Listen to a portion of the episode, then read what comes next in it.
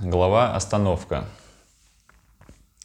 «Остановите, остановите!» – кричала Жанна. Майор управлял машиной, сведя брови практически в единую линию, лихо закручивая повороты там, где этот военный вездеход встретил бы затруднение. Мы бились головой о внутреннее убранство этого царского вида транспорта. Жесткие сиденья били по заднице, когда мы падали обратно. «Куда мы едем?» – спросил я. Майор молчал, но его устремленные вперед карие глаза давали понять, что мы едем в какое-то определенное место. Он что-то искал. Я решил расслабиться, положил голову на боковое стекло, и меня тут же ударило об него, когда машина налетела на очередную кочку. Я снова сел ровно. Девочка сидела, как примерная школьница, руки сложила на коленках, сведенных чуть ниже, внутрь. Лицо сквозь слой грязи бледное, глаза блестят.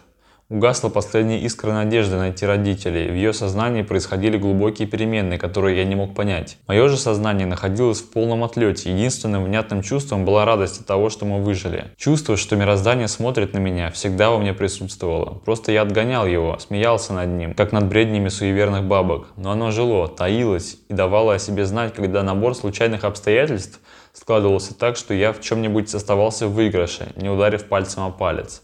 Правда, такое случалось нечасто. На этот раз идея вырвалась из-под давления. Идея – великая вещь. Она может заставить человека свернуть горы. Другой вопрос, что эти горы могут осыпаться другим на головы. Именно тогда я принял свою миссию, катясь в военном броневике по неровным ухабам северо-русской равнины. Искренне, до конца, без сомнений, я убедился в том, что избран. В моей голове до конца оформился план, контур будущего человечества – и реализовать этот план могу только я. Я привык зажимать себя в общественные рамки, хотя внутренне с ними никогда не был согласен. То, что я считал рациональным, другим могло показаться ужасным, непростительным, преступлением. Эти ядовитые осколки общественного давления еще сидели в моей голове, но уже не оказывали решающего влияния на мое поведение. Худо или бедно, начал я рассуждать про себя, как машина заломила крутой поворот, и мы с Жанной стукнулись головами. Худо или бедно мы выбрались, мы живы. Что еще остается людям, оставшимся одним из миллиардов?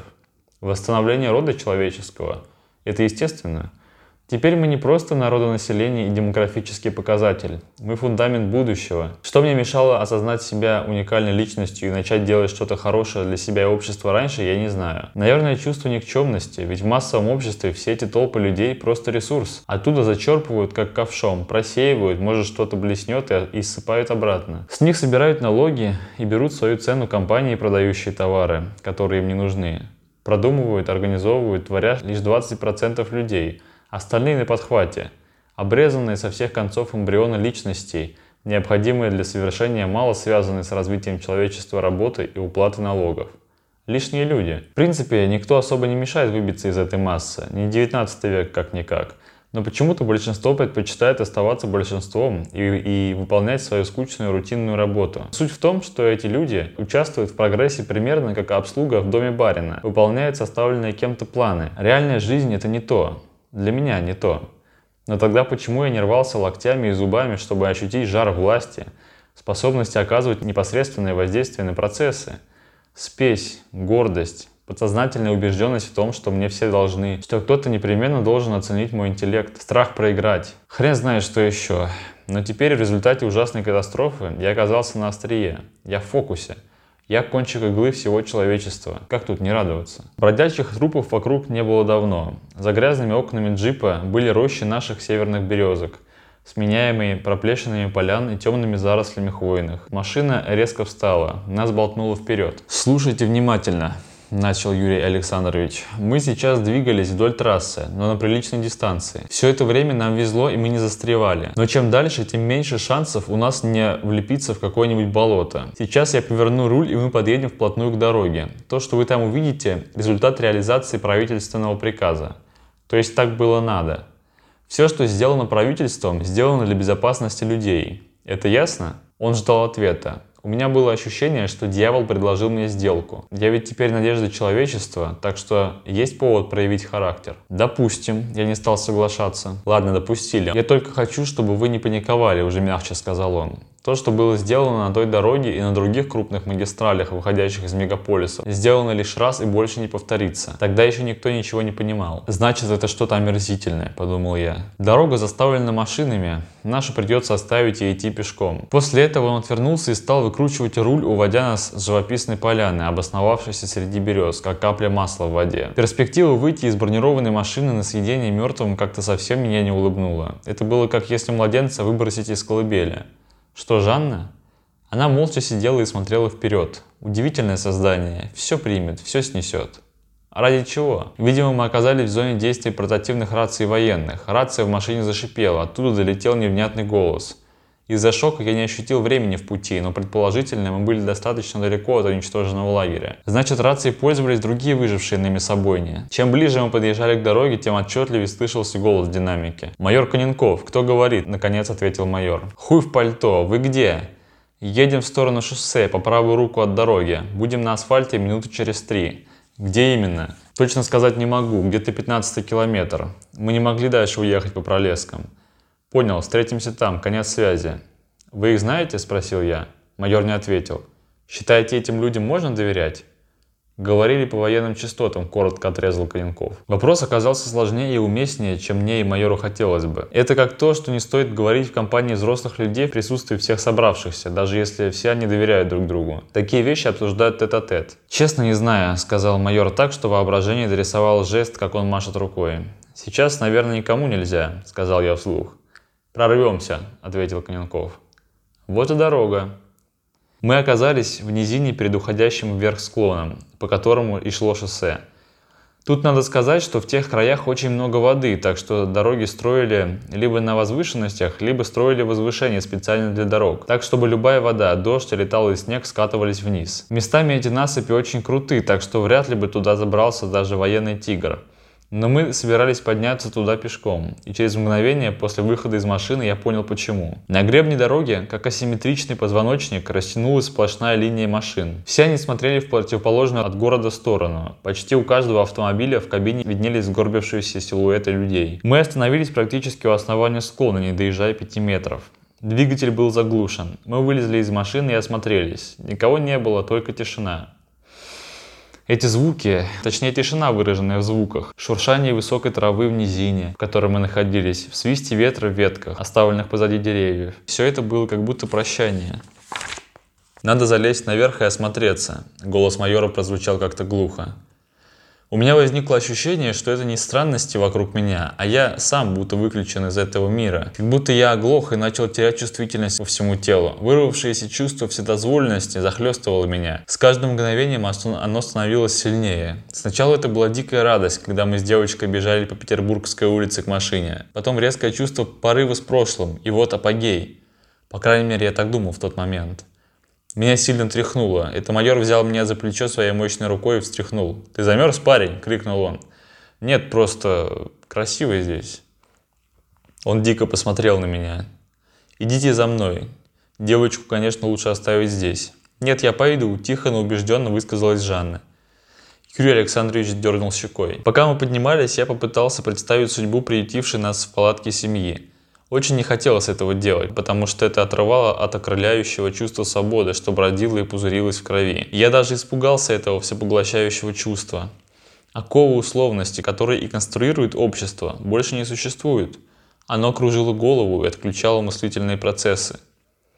Подъем был невысоким, но почти непреодолимым. За годы, что вода стекала по этому склону, он превратился в оголенное русло высохшей речушки с мелкими ползущими камушками и потеками глины, которая к тому же размокла под прошедшим только что дождем. Несколько раз мы скатывались вниз. В какой-то момент стало даже смешно. Перед нами, в общем-то, невысокое и не самое крутое препятствие.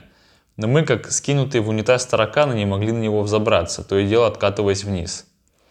«Эх, где мои 17 лет?» – пробурчал майор. Что могло случиться и вероятнее всего случилось с той семьей, было очевидно. Они умерли и восстали. Я нарочно пытался представить себе, как искореженные черепушки оголенными зубами впиваются в дебелые бедра, выбежавшие из палатки жены Василия. Как ее там звали? Лиля? Как ее заваливают и отрывают от нее куски мяса. Как она в конвульсиях, теряя кровь, теряет сознание. И, возможно, именно ее зубы Зубы родной матери перегрызли горло маленькой Маруси. Но это лишь мое воображение. Этим созданиям нужны зубы, чтобы размножаться. Они не производят потомство, они захватывают уже созданное, плодя себе подобных. Не сливаясь в порыве страсти, а используя слюну, чтобы пустить яд по артериям. Я нарочно драконил себя этими картинами, чтобы вернуться с небес на землю. Когда мы скатились к основанию дорожной насыпи, в очередной раз я случайно встретил взгляд Жанны. В ее глазах читался такой страх, что он невольно передался и мне.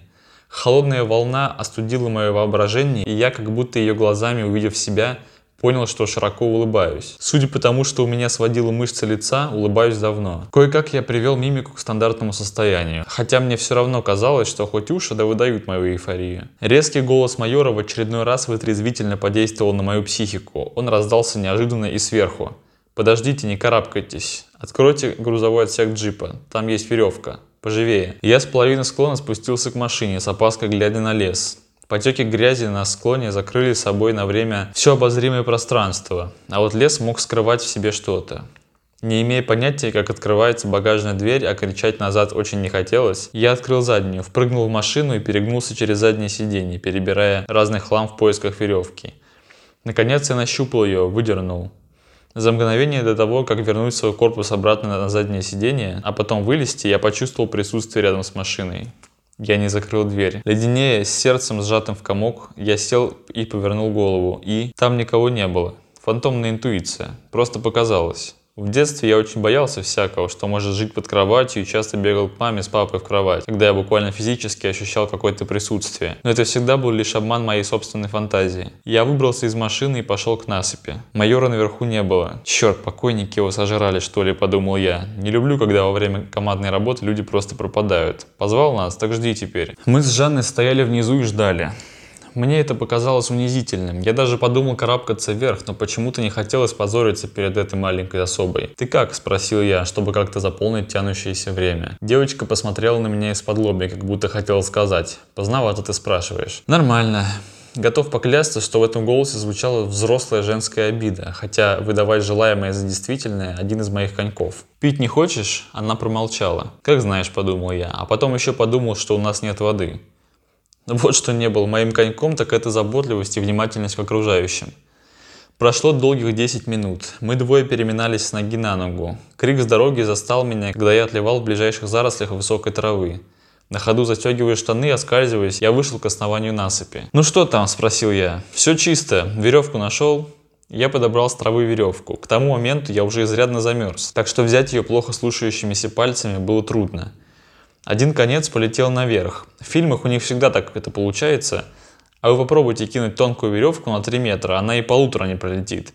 Не камень же к концу привязывать.